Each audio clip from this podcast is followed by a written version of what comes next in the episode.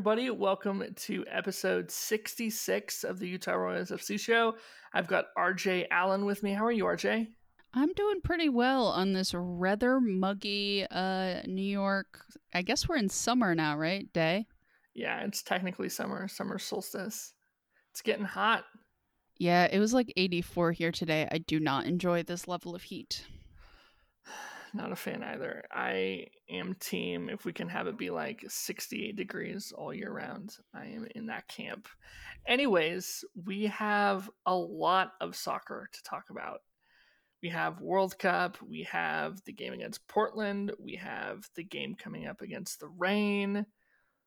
Shall we jump right into the US women's national team? I feel like we need to because I need to unpack the horrors that I mm. saw. All right, I'll let you take it away. US went with Alyssa Naeher, Crystal Dunn, Becky Sauerbrunn, Abby Dahlkemper, Kelly O'Hara, Sam Mewis, Julie Ertz, Rose Lavelle, Megan Rapinoe, Alex Morgan, Tobin Heath, right? Like, I see this lineup, I look at it, I'm like, this is a really good lineup. Like, no, they don't have Lindsay Horan, but she's sitting on a yellow, so I totally get why Jill is holding her out. Like, I get Ellis's motivation there. And then I watch them play. and I have this thought running through my head of the first 20 minutes, I'm like, oh, they're just, they underestimated Spain. It's going to be fine. And then the US gets the penalty in the seventh minute, right? Like, okay. US is going to get a penalty. Is it a great penalty? No, but she took Tobin down, so whatever. And then Alyssa Naeher flirted so hard that I think we can just call it a Nair now. Um, because oh my, oh my, oh my. And then until the 76th minute when there was another penalty kick, the US kind of played like ass. Yeah, they were not not great, especially Naeher. I had no idea what she was doing. That 30 minutes, especially. And admittedly, you know, Becky said post game that she should have just chucked the ball. But why would you? I don't understand why you would make that pass in the first place.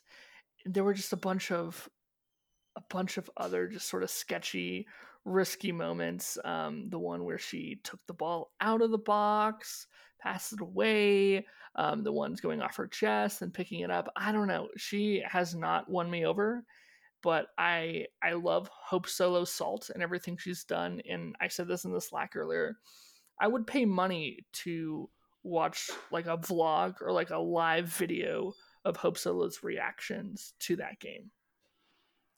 I so here's the thing. I am a big Hope Solo fan as a player. Uh, I've written about her less savory qualities off the pitch, uh, but I think as a goalkeeper, she is the greatest goalkeeper of all time, in my opinion. Barnhart, I would say, is the best at the NWSL level, but that's a debate for another time.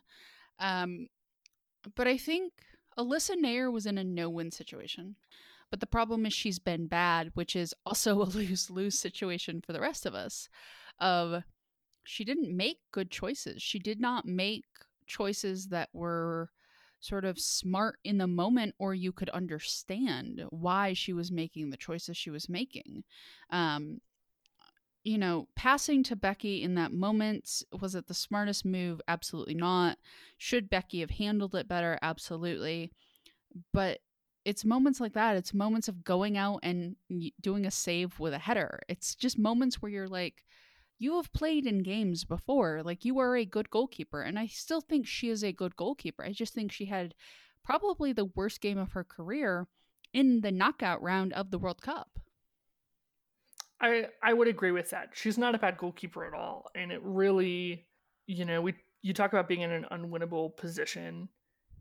She came from Hope Solo, you know, um, Barney, Scurry, and other situations. Like those are massive, massive massive shoes to fill. And I think she's good enough. She's probably, you know, this is debatable, the the best current option, but I think she definitely showed that some of her footwork can be a liability, but at the end of the day, you get that other penalty which I do think was soft, and we'll probably talk about that a little bit later. And the U.S. advance, and that's kind of all that matters. It does, but it doesn't. Like, does it matter that the US are playing in a formation where Becky Sauerbrunn has to cover 60% of the pitch? Yeah, it matters because she can't anymore. Like, I love Becky Sauerbrunn. I don't think anybody can accuse me of not liking Becky as a player, but she can't cover that much ground anymore. She probably really never could cover that much ground for minutes and minutes at a time. But you had Julie Ertz on one side, you had Meghan Klingenberg on the other, and then on the other side of the pitch, you had Ali Krieger. So you didn't have to. Like, Krieger wasn't going to bomb forward the entire game. Julie Ertz would go forward, but she would come back. You'd have, you know, Kling go up, but come back. Like, it, it, it would be temporary. Whatever moment she was in that she had to cover that much space was temporary, and she was faster. Um, four years is a lot of time on a body that has to run that many miles. And like the thing she does in Utah that's so successful is she and Rachel Corsie like Becky Sauerbrunn has never been a, a center back that goes forward a ton, mm-hmm. but she and Corsie switch off. Like they're both defensive enough and offensive enough, if you can count call either of them offensive, um, that they'll both switch who's going high and who's going low and, and doing all that.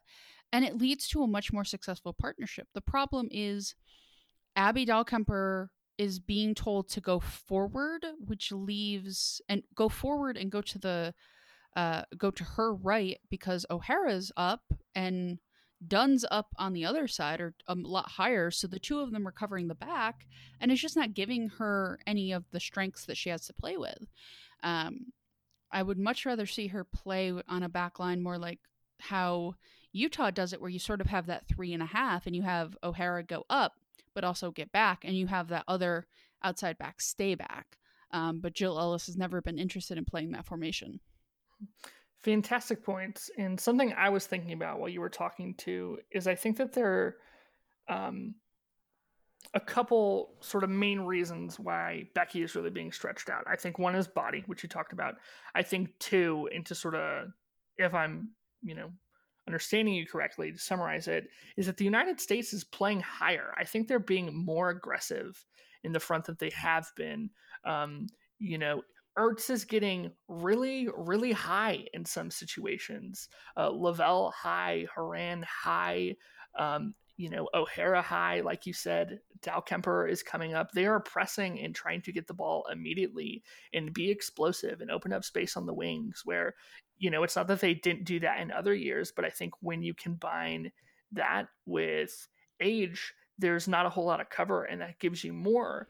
And in addition to that, when you look at something like Utah Royals, with those players, you know, with Ertz and Lavelle and Horan and, you know, whoever else going high, like Desiree Scott is not going to go high.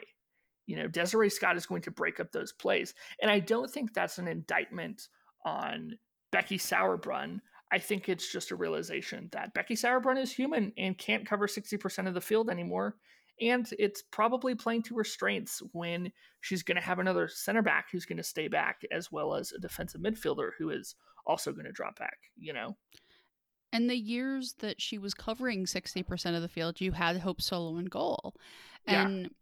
the reason that you enjoy Hope Solo in goal is not just simply because what she could do in goal, but that mental piece of the attacker knowing Hope Solo is in goal and knowing her history and knowing who she is and knowing that, yeah, Hope can get beaten, but you have to do something pretty impressive to beat Hope Solo. Or you have to have a really nice shot to beat Hope Solo, to beat both Becky Sauerbrunn and then Hope Solo. Yeah. I don't think there's that same fear anymore. There is not the fear of, oh, I have to beat Alyssa Naeher.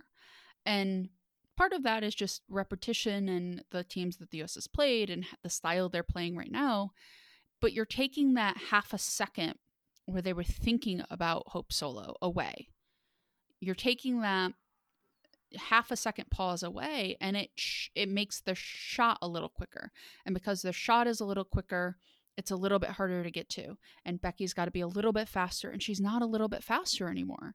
And I I think it's a disservice to who she is as a player to put her in all of these situations where she's probably not going to come out looking great because she can only do so much for so long. Yeah, absolutely. you know, Becky Sauerbrunn is 34. You know, you, you, you cannot expect someone to cover the ground that they would if they were 28 or 29. But regardless, I don't know if you saw it. I read in an article that the lineup is perfect except for switch out um, Sauerbrunn, put Ertz at the center back, and then wherever Ertz was, put in Horan. I think that's ludicrous. You know, Becky Sauerbrunn still brings a whole ton to this team. Um, you know, even if she's going to play more of the traditional center back type thing and not have a whole ton of defensive support. I don't think it's ludicrous. I think it's a. I think if you're going to put Ertz as a center back, you should do it paired with Sauerbrunn over Dahlkemper or Davidson, because there is that relationship between Ertz and Sauerbrunn that I think would be hard for the other two based on their styles and skills to sort of replicate. Um, I, I think Becky would be able to sort of hand not handle JJ, but sort of be able to partner with her in a more successful way because they've done it before. Um, Dahlkemper and Davidson have never really played with with JJ as their center back partner, and I don't know how well it would work. I think Becky would be more successful there. Absolutely agreed would you like to talk about another Utah Royal that was in this game that is also in her now early 30s, almost 31? Yes, absolutely. Do you know which one I'm talking about? Yeah, you're talking about um, Kelly O'Hara, right? I am talking about Kelly O'Hara, yes. um, I enjoy Kelly O'Hara um, as a player when she is pissed off more than just about any other player when they're pissed off because O'Hara has this just certain quality of look, there's a reason Jill Ellis said we need a bitch get Kelly. Like she is that player and I'm enjoying the fact that she is again that player. I don't know how well her ankle's going to hold up if she's playing like this every match for the rest of the World Cup, but it is super enjoyable to see her playing like this again, to see her playing her style, to see her playing sort of the best that she can be. I am enjoying it a lot. She has been fantastic. And admittedly, I was very concerned coming off the injury, you know, because she did not really see minutes with the Utah Royals. Uh, you know, we now know in hindsight that like a, a little bit of that, the factor was just, you know, precautionary for the World Cup, but you never you know, you didn't know what Kelly O'Hara was going to look like, but Kelly O'Hara looks pretty damn good. Now, I promised everybody on Twitter that I would talk about Christen Press for longer than Christen Press was on the field, which I believe, what, 90 seconds? Something about that. She subbed in. I don't remember exactly when like the game ended ended, but she came in in the in the 97th minute, yeah. We're going to call it we're to call it 90 seconds for the record. Um, so hold on one second. Let me bring up my uh, official stopwatch, the official stopwatch of this uh, podcast. and I'm going to talk to you about Christen Press. So this game needed Christen Press about a half an hour before it actually got Christen Press. Um, honestly, it could have used her at the halftime point. Megan Rapinoe was not very good and really if you're going to bring in another winger, it has to kind of be press right now. And that makes it to where you have this thing of, you know, Megan Rapinoe is your spark. She's your, you know, she's your creativity. She's your leader. She's your captain now, right? And you have to sometimes replace that person that is your captain. Um, and to do that, you have to pull them out of the game because they're not playing very well. And I don't think Megan Rapinoe was playing very well. Um, so I really would have liked to see press and just her flat out speed, the US looked very slow. They looked sort of sluggish in a way that I wasn't expecting. And I think the one thing you can count on press for is just her flat out speed and her ability to sort of give you runs that you can do something with if you're creative enough to do something with. And I think Heath didn't have a particularly great game, but she's pretty good at giving Christen Press the ball. Um, Alex Morgan didn't have a really good game, but I think it would have taken some of the the defending off of her if Press was in the game. Um, so for me, I think that Ellis's subbing was super bizarre. It was sort of everybody coming after the eight what 85th minute or something like that. Yeah, Carli Lloyd um, was the first sub in the 85th minute. right? So like that was just bizarre. And then to put press in with like two minutes left to go, 90 seconds left to go, I think was also super, super bizarre. So I really hope that she starts against France or at least gets a solid half because I think she's a player. She's very, very much like Morgan. And I've said this but Alex Morgan is not nearly as fast right now because she's injured. And that's not a slight against Alex Morgan. That is just a fact that Morgan is not as fast injured as Christen Press is healthy. And I've now officially talked about Press for two minutes, which is longer than she was in the game. um, so I disagree with one thing you said there. I am not as much a fan of the 45th 45th minute remark. Uh, I think Christen Press absolutely starts this game. Megan Rapinoe has not impressed me at all this World Cup. I think she's been slow, and I think particularly with how good Spain was in sort of balancing the offensive defense, you know, just that sort of balance a lot better than I think a lot of people thought it was going to be. Like the game needed that explosiveness and they needed it from the get go. And I was kind of surprised not to see her start. Um, in addition to that, on the note of the substitutions, I do not understand. You know, France may have played 30 minutes more, but I mean, is Jill Jill Ellis banking on that, assuming that she can run Alex Morgan to the ground for 85 minutes? I just don't get it. It's hot. It's baffling. Those substitutions need to come much much earlier. I I just don't get it. I think I think it's a bad run of form to have to rely on two P- PKs to beat Spain. Spain's a good team, but this is a game that on paper you should have at least gotten a couple goals in the run of play from, no matter what. And I think the one consolation for the US not playing their best is that France is also not playing their best. Um, and I think that was evident by the fact that Brazil really sort of gave them a run for their money. And I'm super excited to see this game. I don't know how it'll go. I think the US will probably pull out. Hey Virgil, did you do you know who scored against Spain the uh, first time we played them this year? Christen Press. Yes. I see I managed to bring it back to press again. Very, very good of me. Um, I'm just really excited for Press to get back to Utah because oh my god, do they need some offense? But yeah. So I think we've I think we've put the US game to bed. I also believe um, that they need to play better to beat France. I know this is very shocking. Um, but playing better soccer usually gets better results. Not always. Um, do you want to do an official prediction on what you think is going to happen in the France game? Yeah. Um, I think that just like always, the United States gets by on sheer talent level and not Jill Ellis's tactics. I think France wins. Think France wins? I would have no problem seeing that. I think Amandine Henry hits a shot from like five yards past the 18, puts it past a diving Naeher, and France just locks down for the rest of the game. I would be totally okay with that. You know, I'm a US women's national team fan, and this is a whole other deep dive that we won't go on. But I think that another team that's not the United States, that's not Japan winning the World Cup, would be good for the global game. I just really, I really want to make my dear friend Allison Carey happy, and she's the biggest French women's national team fan I know. Allison's a good egg. I don't know her super well, but a good egg. She's a very good egg. Go read her piece. Thank you, Marta. I'm going to pimp something that isn't uh, RSL Soapbox for a second.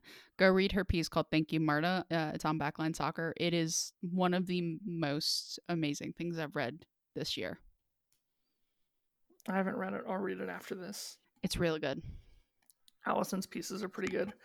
Um, shall we talk about Canada? Do we have to? I kind of would like to. I just want to give Desiree Scott a shout out. If we talked about defensive midfielders the way we talked about strikers, Desiree Scott would be a household name. Everyone would know who she is. She is so, so, so phenomenal. That save was incredible. And she doesn't score goals, so you don't tend to notice her. And I know we've said this a million times, but top three in the world easily in her position. Absolutely incredible. Really sort of bummed for Canada. That game was a surprise to me, but offensively, this team just does not know what to do. Tactics probably worse than Jill Ellis. You're down a goal. I don't know why you're bringing in Rebecca Quinn to try to win that game. Um, seems asinine to me, but again, I'm not the coach. Bummer for Canada. Glad to have Desiree Scott back. I might even say it was S a 10. It was that bad. Like, it was just, it was like, I like Rebecca Quinn as a player, but she's not who you bring in to score a goal. Um, it just, it baffled me. Though I think it's not a, um, it's not a Utah player, but it is a, uh, NWSL player. So I think we have the latitude to talk about this. I think we have to talk about the PK of Virjo. Yeah, yeah. Um, Sinc should have taken it. Sinc tried to hand it off to Janine Beckie, and Janine Beckie said, "Okay." Um, I, I get trying to set up. You know, Janine Beckie's good. She's probably going to be a part of that next generation for Canada. But like, for the love of God, you need the PK to really to stay alive. Sinclair, just take it. Just take it. Yeah, it's one of those things where I understand Sinclair's motivation. And she didn't score a PK in March against um, Lindahl in the Algarve Cup. I get that. But you're Christine Sinclair. Like, these are the moments that you're there for. Like, you need to take the penalty. Canada dies without that penalty, and they died. Like, they did not look dangerous enough to where you're giving up a goal. And I don't think the penalty was poorly taken, but it wasn't like a howler. Um, so I really, it still baffles my mind that Sinclair told Beckie to take it and it went the way it did. Yeah. Yeah.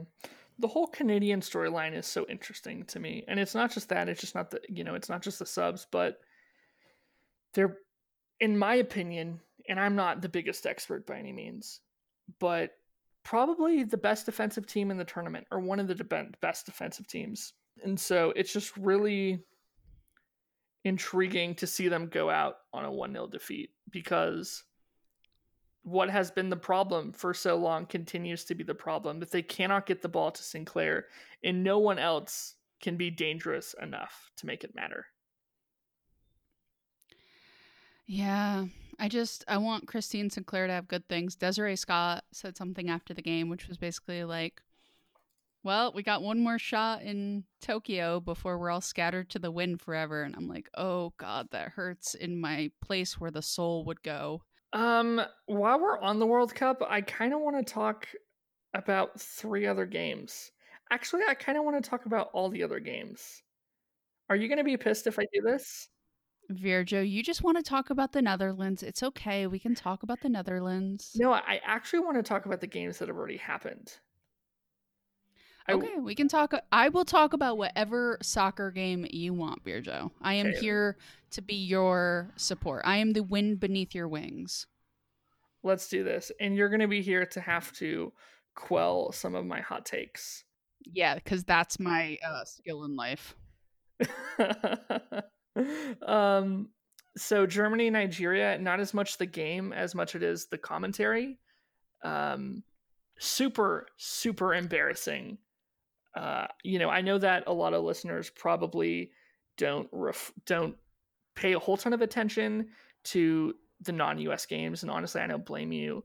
But for the commentary to literally say that the only reason Nigeria is remotely competitive is because they have a European coach is super problematic and it's super racist, as well as the fact that those same commentators kept buying into the fact that, um, you know, like African players only have pace and they only have power and they only have speed and there's like no technical ability to it. There were some very very, very problematic things about that commentary. Germany absolutely deserved to win the game. They wiped the floor with Nigeria but I think the whole approach to that and the way that Cat Whitehill responded to some of the commentaries is super, super problematic because I don't think it's, um, you know, I, I think it's very, very problematic to say that a country is undeserving and they only make it because they finally have a white person as their coach, as well as just allude to there is no, you know, tactics or skill. Grant Wahl did an excellent little um, video segment thing for Sports Center on that. Anyways, that's my take on Germany and Nigeria. So here's the thing: like Nigeria has been to every Women's World Cup. Like whether you think they deserve to have gone to every Women's World Cup, like they've been to all of them.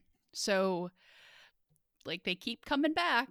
Like it's one of those things where it's like the comments weren't only racist, they were nonsensical. Like you can say that you think Nigeria is less good than Germany, which I don't think is an unfair comment, without being racist.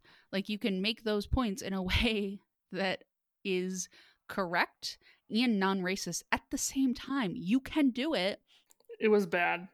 It was real real bad. But somehow not the most racist um, display we saw this weekend. Oh, yeah. Really not. Really, really not. Um, I will let you talk first about Cameroon, England, and then I will chime in.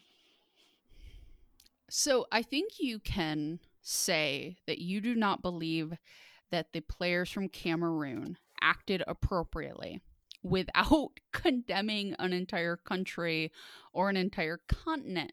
Africa is not like the US, it is a continent with what, 53 countries that make it up?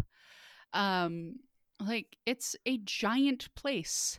And there were just the way people were acting, the way that Phil Neville acted, the way that everybody was treating it, it's like this combination of an entire continent because some players acted inappropriately. And I do think you can say they acted inappropriately.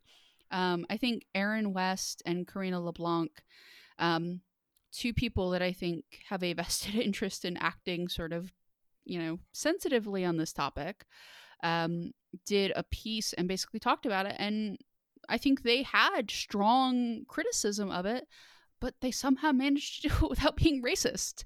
Um, and I just it it frustrates me when we watch a game like Spain that were acting I think as inappropriately in some of their fouls as Cameroon and they're not treated the same because they don't jump up and down on the field. Absolutely. Absolutely. Piggybacking off that a little bit. So I, I have a lot of thoughts. I think that Cameroon did play dirty in some instances.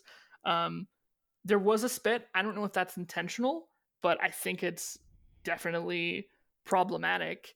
I know that there is a bunch of frustration from Cameroon off of the penalty that was called off sides, even though it was very similar to the England one, the English one. And there's a lot of reasons for Cameroon to be frustrated and to um, express that frustration. Because if you take, um, I know Lucy Bronze and folks on the English team have been very, very vocal about the struggles that they have gone through to get to this point to you know play on men's teams right? These struggles culturally economically that female british women's players have overcome to get what they are are still a lot less than whatever cameroon has done right? So when phil neville says um, that my daughter wants to be a footballer um, and if she watches that, she will think, no, I want to play netball. And it's a bad example for the world. Like, it's really not. Cameroon is in the middle of a civil war where um, thousands of villages are being torched and people are being killed and sexual violence is running rampant because there is a difference um, between English speakers and French speakers. Like being in the round of 16 at the World Cup probably means something for that team. There is something that is a bigger picture. So when I think that Neville says we need to look at the big picture, I think that's kind of silly, honestly. And in addition to that, I think that while um, you know the beauty of the World Cup is that we see culture and we, see um, you know people reacting to different things in different ways.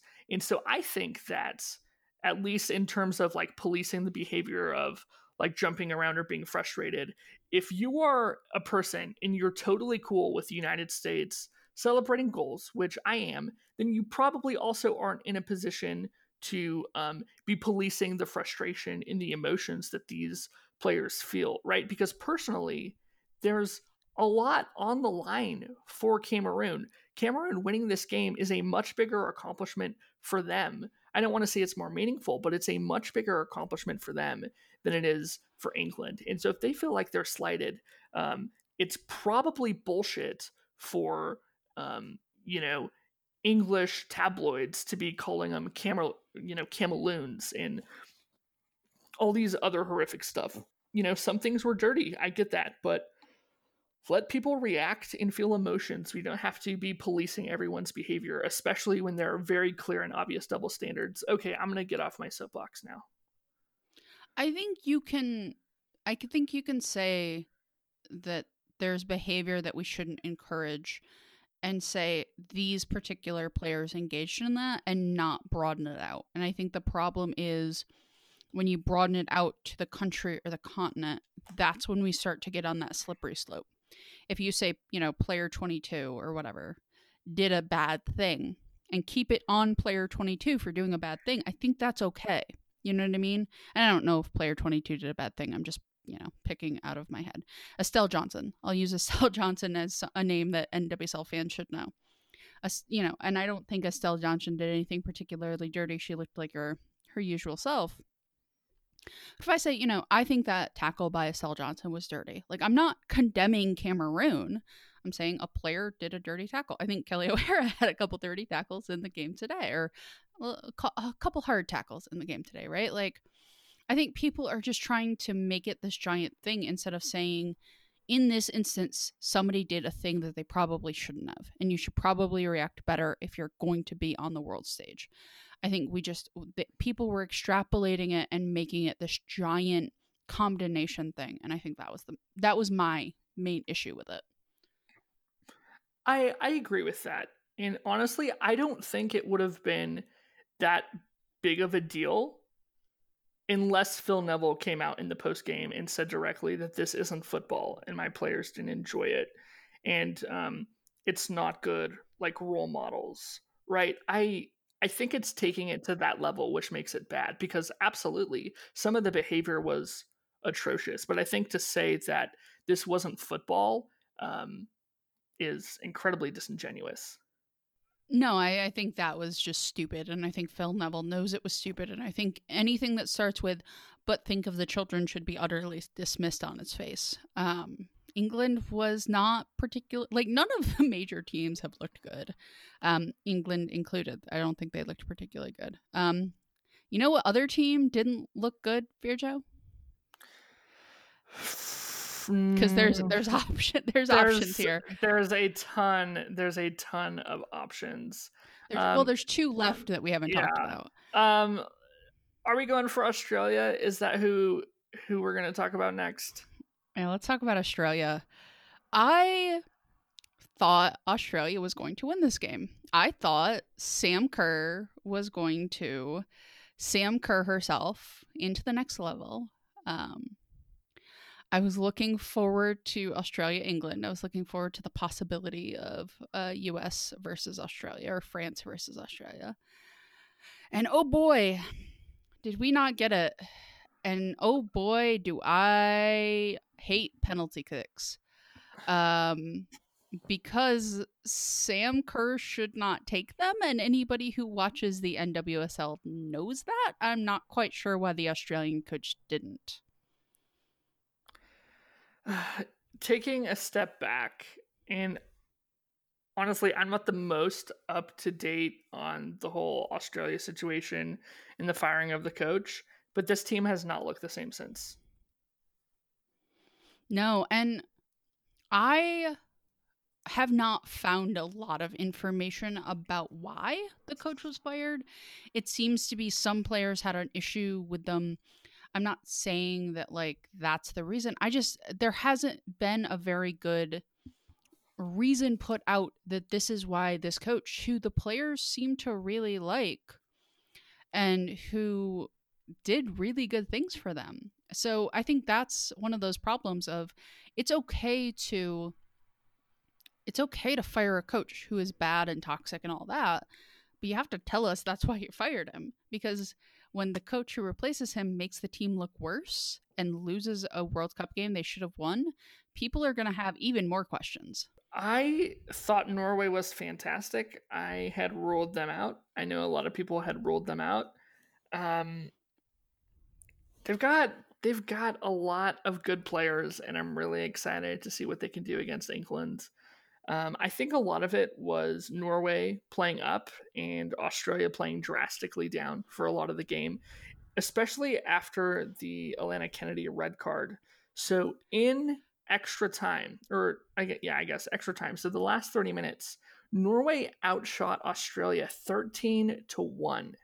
13 to 1. And if it weren't for the crossbar multiple times, that game never would have gone to penalties.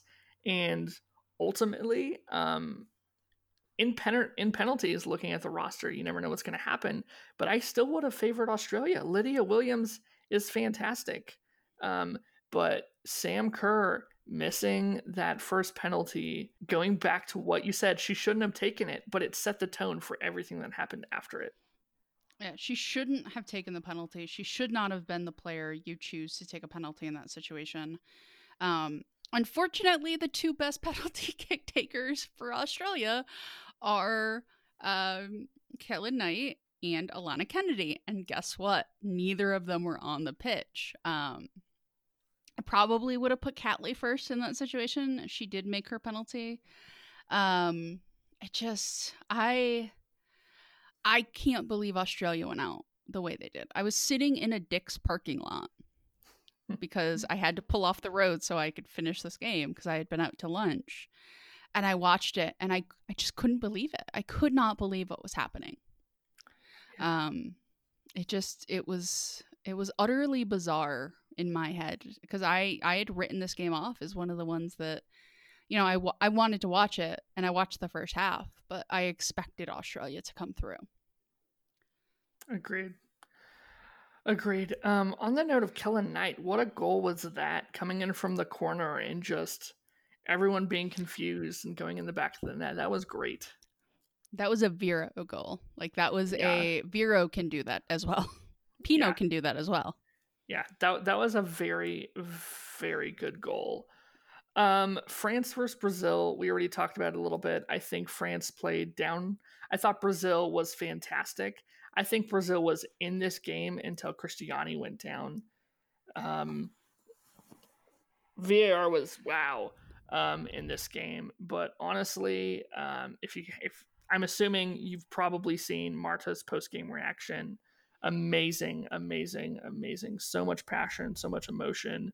Um, this is probably you know it's definitely the last time I I think we'll see Formiga, probably Marta as well, and maybe Cristiane. Um, so sort of bummed to see them leave, but I think it is incredibly telling, giving Marta's pre-tournament comments about this as being the worst team she's ever played on, and how they took it to France for so long. What a fantastic game that was.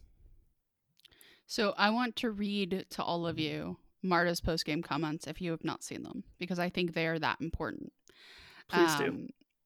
I feel like these are just comments that you need to hear. It's wanting more, it's training more, it's taking care of yourself more. It's being ready to play 90 plus 30 minutes. This is what I ask of the girls. They're not going to be a Formiga forever. There's not going to be a Marta forever. There's not going to be a Cristiane. The women's game depends on you to survive. So think about that. Value it more, cry in the beginning so you can smile at the end. Marta is probably going to retire without a gold medal in the Olympics or the World Cup. Christine Sinclair is probably going to retire without a gold medal in the Olympics or the World Cup. That is a goddamn shame. And I really, really hope that the little girls of the world hear them and, as you know, Steph Yang wrote, in eight years, show up and say, Marta told me to do it, so this is why I'm here. Like it needs to happen. like it because if it doesn't, Brazil and Canada and I I think they're very similar in terms of the care of their women's programs. When these legends retire, I don't know how well they survive. Agreed. Agreed. It's um you know, because you look at the amount of little girls who play soccer and the just pool of people who you can select is not like it is in the men's game. You know, it's it is actual historical relics fading away, not knowing if they're going to be replaced or not. Oh man, yeah. that that was sad. Um so the other games we'll have are Italy China. I'm pulling for Italy for the record and the Netherlands versus Japan. I'm for on Virjo's uh, behalf. I am pulling for the Netherlands. Are you saying without me you would cheer for Japan? I'm saying without you, I would probably think Japan has a bigger chance. I feel so loved. Thanks. Um, shall we talk some NWSL? I think at this point we have to. I don't know if there's any other topics for us to discuss. Yeah, we're also we're like 45 minutes in depending on what the editing looks like. So folks will probably have a bit of a longer episode, but uh, don't want it to go 2 hours. So uh, let's start up. So 0-0 draw against the Portland Thorns. Last time that happened was in 2006 where Portland was held 2016. Oh my gosh. Silly me. Wow. Yeah, 2016 what I meant last coach who did that, who uh, forced the Thorns to go scoreless at home, also Laura Harvey with this with the uh, Seattle Reign. I feel like Laura Harvey sees these records and is like, "Oh, this is my record. I'm gonna step in here." I feel like she did that against the uh, Courage. She's like, "Oh, you want my record? No, no, no. I mm-hmm. shall have my team stop you." I think that the Utah game plan was there is no shame in getting a point on the road in Portland. And I'm okay with that. I didn't see like I didn't think they bunkered the entire game. There there are some games where you look at the NWSL and you're like, oh, this team does not want to score. They just want to not have the other team score. Um, I don't think it was as strong as that, but I do think that the team understood that one point right now is okay, and I think they played a little bit like that. They didn't want to break the back line. Barnhart did what she had to do. Um, the midfield played a little more defensively than offensively. Vero was out, so you're sort of losing that spark. Um, I thought Arod had an okay day. Um, but I think they were okay with a one point, and honestly, I think that was probably their best game plan coming in, was to say, okay, if it's zero zero at the end of this, we go home with a point, and right now, going home with a point ensures us second place, if as long as everything else works out. So I think that's okay. I'm okay with that choice. And I think Harvey does not have the best track record in Portland. So having that sort of mindset, I'm perfectly fine with. Yeah. I think you go in with a point, and if two points, uh, if you get two points, then that's bonus, and that's great. Yeah, I, I think in terms of setting realistic expectations with the form that your forwards are in, a point was probably the idea coming in, and I'm totally totally cool with that. I was really happy to see Katie Stengel benched. Um, I liked the Erica Tymrak, Mallory Weber thing that uh, was happening up top. I thought it was good. Uh, there was still sort of a lacking of creativity. Um, you can really tell when Vero isn't there. It definitely felt a lot more like the majority of the games last year but um, I was fine with it for the most part um, in this context. Yeah, I think they played a solid game. They played a solid game plan. I think that Barnhart and the back line need a ton of credit because this is not a bad back line I expected to hold very well. And they've done a really nice job since the World Cup starters have gone to be able to hold this down. And I think when Corsie and Bowen come back, um, and Desi Scott now, that they're going to have even more strength come in. And I think that could be a, a, really good selling point. You have Bowen who can get forward, you have Rachel Corsie who sort of brings that stability. Um, you have Desi Scott, who is just a black hole in the middle of the pitch, which is what you want her to be. So, the one thing I was worried about was Utah would get all of their starters back, all of their World Cup players back, and be in a position where they had to make up a bunch of points because they got a bunch of draws or they they didn't win games that they should. And that's not the case. They're getting their World Cup starters back in a really solid position. Like they're a point out of first, um, where everybody's played nine games and one team has played 10. Like this is almost the ideal position for Utah to be in right now. Yeah. Um, it has been exceeding expectations. I did not expect, you know, Gabby Vincent or Sam Johnson to come in and do that well. Even, you know, Sydney Miramontes wasn't bad after not playing in forever. It has exceeded expectations. And while I definitely think that it's not going to be incredibly hard for Harvey to decide who's going to line up next to center back. You know, plot twist. It's uh, obviously going to be Rachel Corsie, but I think that there is a lot of potential talent for years to come. A lot of players that could be developed. Where moving forward, I'm a lot less concerned about. Oh, um, X player is injured. You know, there is a level of comfortability of okay, we've seen this player. This player can do some really good things. Are you saying that Rachel Corsie is not going to be the starting striker on the Utah Royals FC? Because that's what I signed up for. Oh, I am totally cool with Rachel Corsie playing the nine. I would honestly pay to fly out and watch a game that that happened in. No shame. I would. I would love it so much. That would be amazing. That would be amazing. Um, Although I think Jill Ellis is more likely to start Becky Sauerbrunn at the ninth than Rachel Corsie than Laura Harvey is for Rachel Corsie. Laura Harvey might do it in practice though. Oh yeah. That's fair. The English do have a long history of torturing the Scottish. oh man. Oh man. Um another thought on that game that really stands out to me is I have been really high on Raisa Strom Okimoto for a long time. And I've been kind of frustrated as to why she hasn't gotten minutes off the bench. She saw like 90 seconds. It was like the Christen Press sub. So that's kind of disappointing. But I'm glad to see that she's playing. And she, I think, like Gabby Vincent, is, um, you know, a gem found in the rough. I think I'm saying that saying wrong. Whatever. Um, a diamond in the rough but really excited to see where the development of these of these players go. Um, the only rookie that we we haven't seen anything from. Well, there's two. Maddie Nolf has been injured. Not sure what that's about. And Alex Kimball has sort of just dropped off the face of the earth. I don't know if she's just not impressing in training.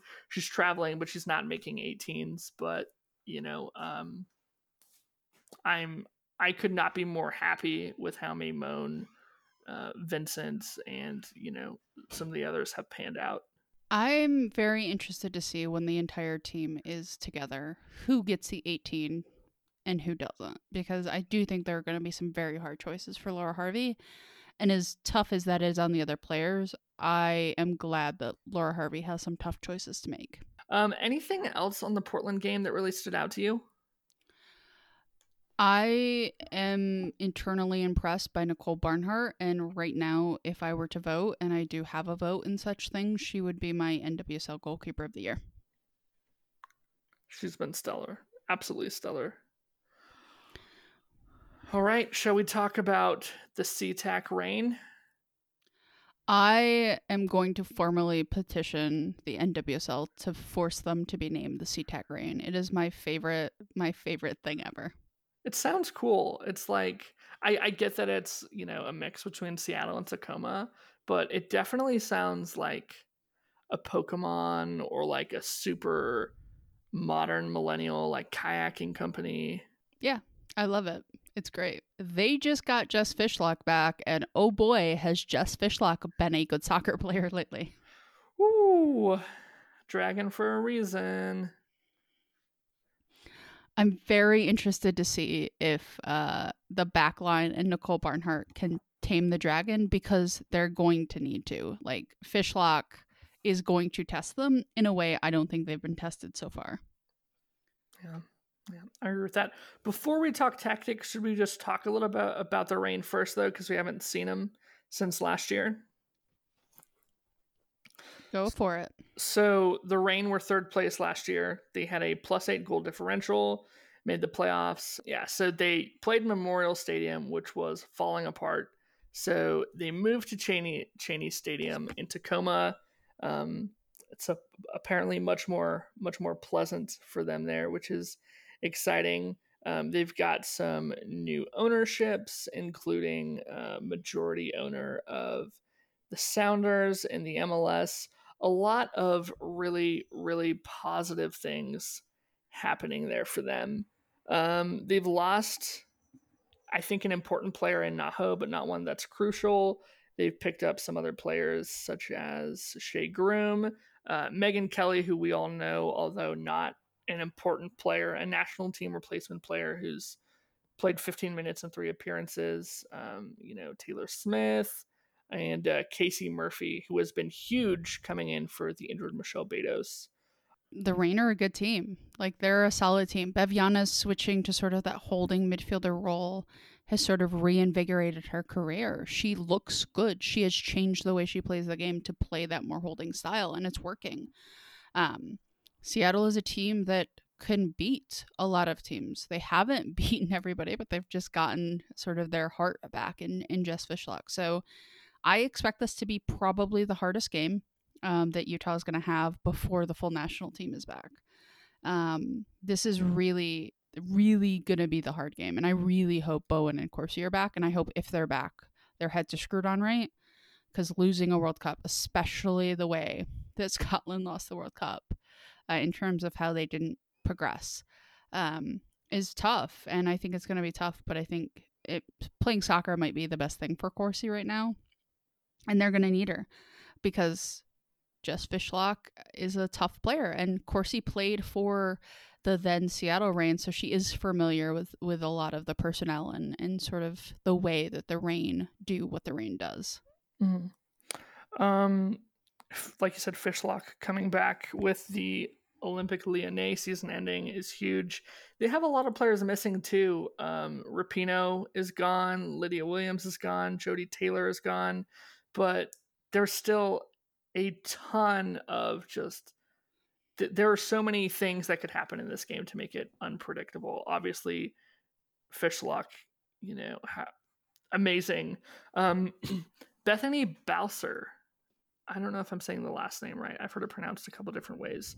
Um, she came out of nowhere and has three goals as a rookie. She has been incredible. Yeah, she's right now my rookie of the year. She looks really solid and from a player who came from sort of her beginnings, like it's great to see her sort of playing. Yeah, she wasn't even drafted if I remember right. Yeah. She was not. Yeah, incredible story. So, stuff to be, you know, careful of. I think the home field advantage is going to do wonders for us. I think this is a game we win. I think we win it 2-1. What about you? I until they do it, I have no confidence in the Utah Royals to score two goals. Um, as soon as they do it, I will have confidence in it, but I just don't have confidence in that. I think it's going to be a one-one draw. Hmm, I can see that, and they've they've drawn a lot. So on the year, they have three wins: one coming over North Carolina, another coming over um, actually in their previous game over the Chicago Red Stars, who clobbered them by three goals the other time around, and they only have one loss, so they are they're hanging in real tight. But they, um, yeah, they are a good team, and they have they have yet to have a game where they've conceded more than one goal. And I know it's absolutely crazy for me to think that Utah will do it, but I think that Amy Rodriguez is going to have a very, very good game she needs to have a very good game. Like they need her to come alive. Or when Christen Press comes back, there's a chance that she finds her way to the bench. All right. Um so I guess we'll move to listener questions. So Marcus says, way to shut out the thorns. Um, Aaron wants to know our thoughts on Bowen and Corsie returning. I am pro Bowen and Corsie returning for the record. Yeah, I think that they will be back. If not back, I think at a bare minimum they'll be back for the next game. But I I feel like they'll be back.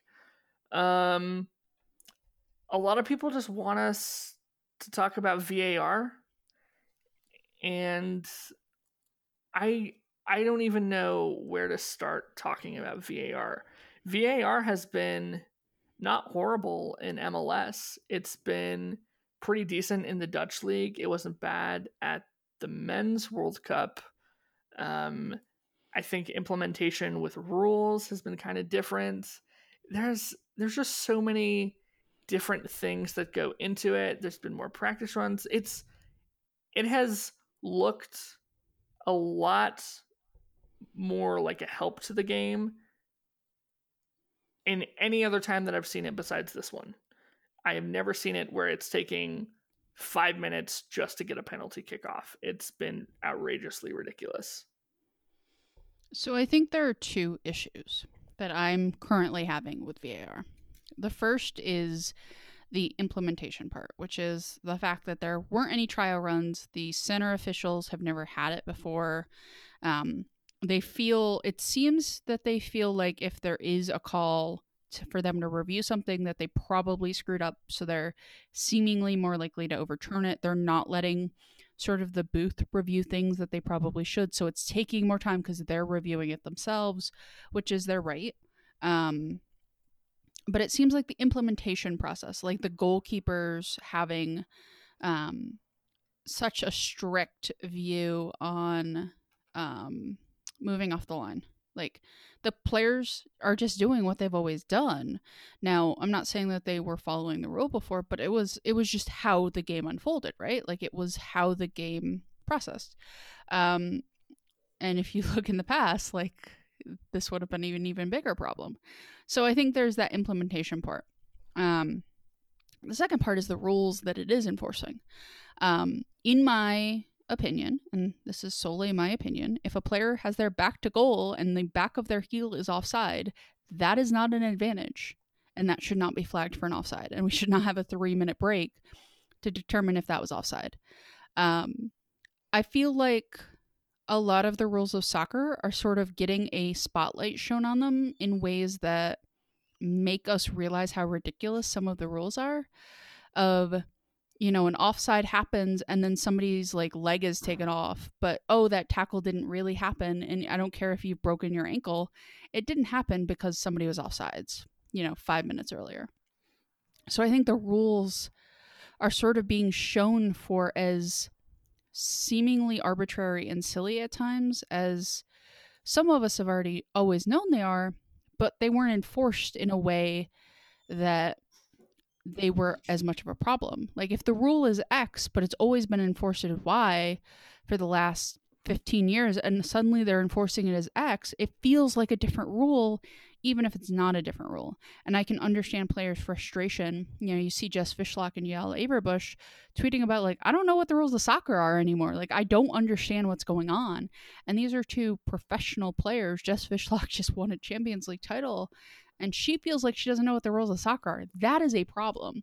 And I do think the rules need to be reviewed and sort of brought into the more modern thing if we're going to have VAR continue. There just needs to be some level of consistency. We need to sit down, decide what the rules are. Because, like, for example, um, taking away yellows from goalkeeper encroachment in the middle of a tournament or saying that you're not going to going to give them right these are kinks that should have been worked out beforehand and so there needs to be some consistency in the way in which we approach that. And we probably should um, maybe relax up a bit and, and change a few things. It's really, like you said, it's highlighting some of the, I think, the fundamental problems that are in the rules of the game. Absolutely, I agree. Sweet. Um, I guess that is it for episode 66. It's been a good one. All right. We'll chat with y'all next week. Hope to see you at the game Friday night against SeaTac Reign. I was so close to saying Seattle.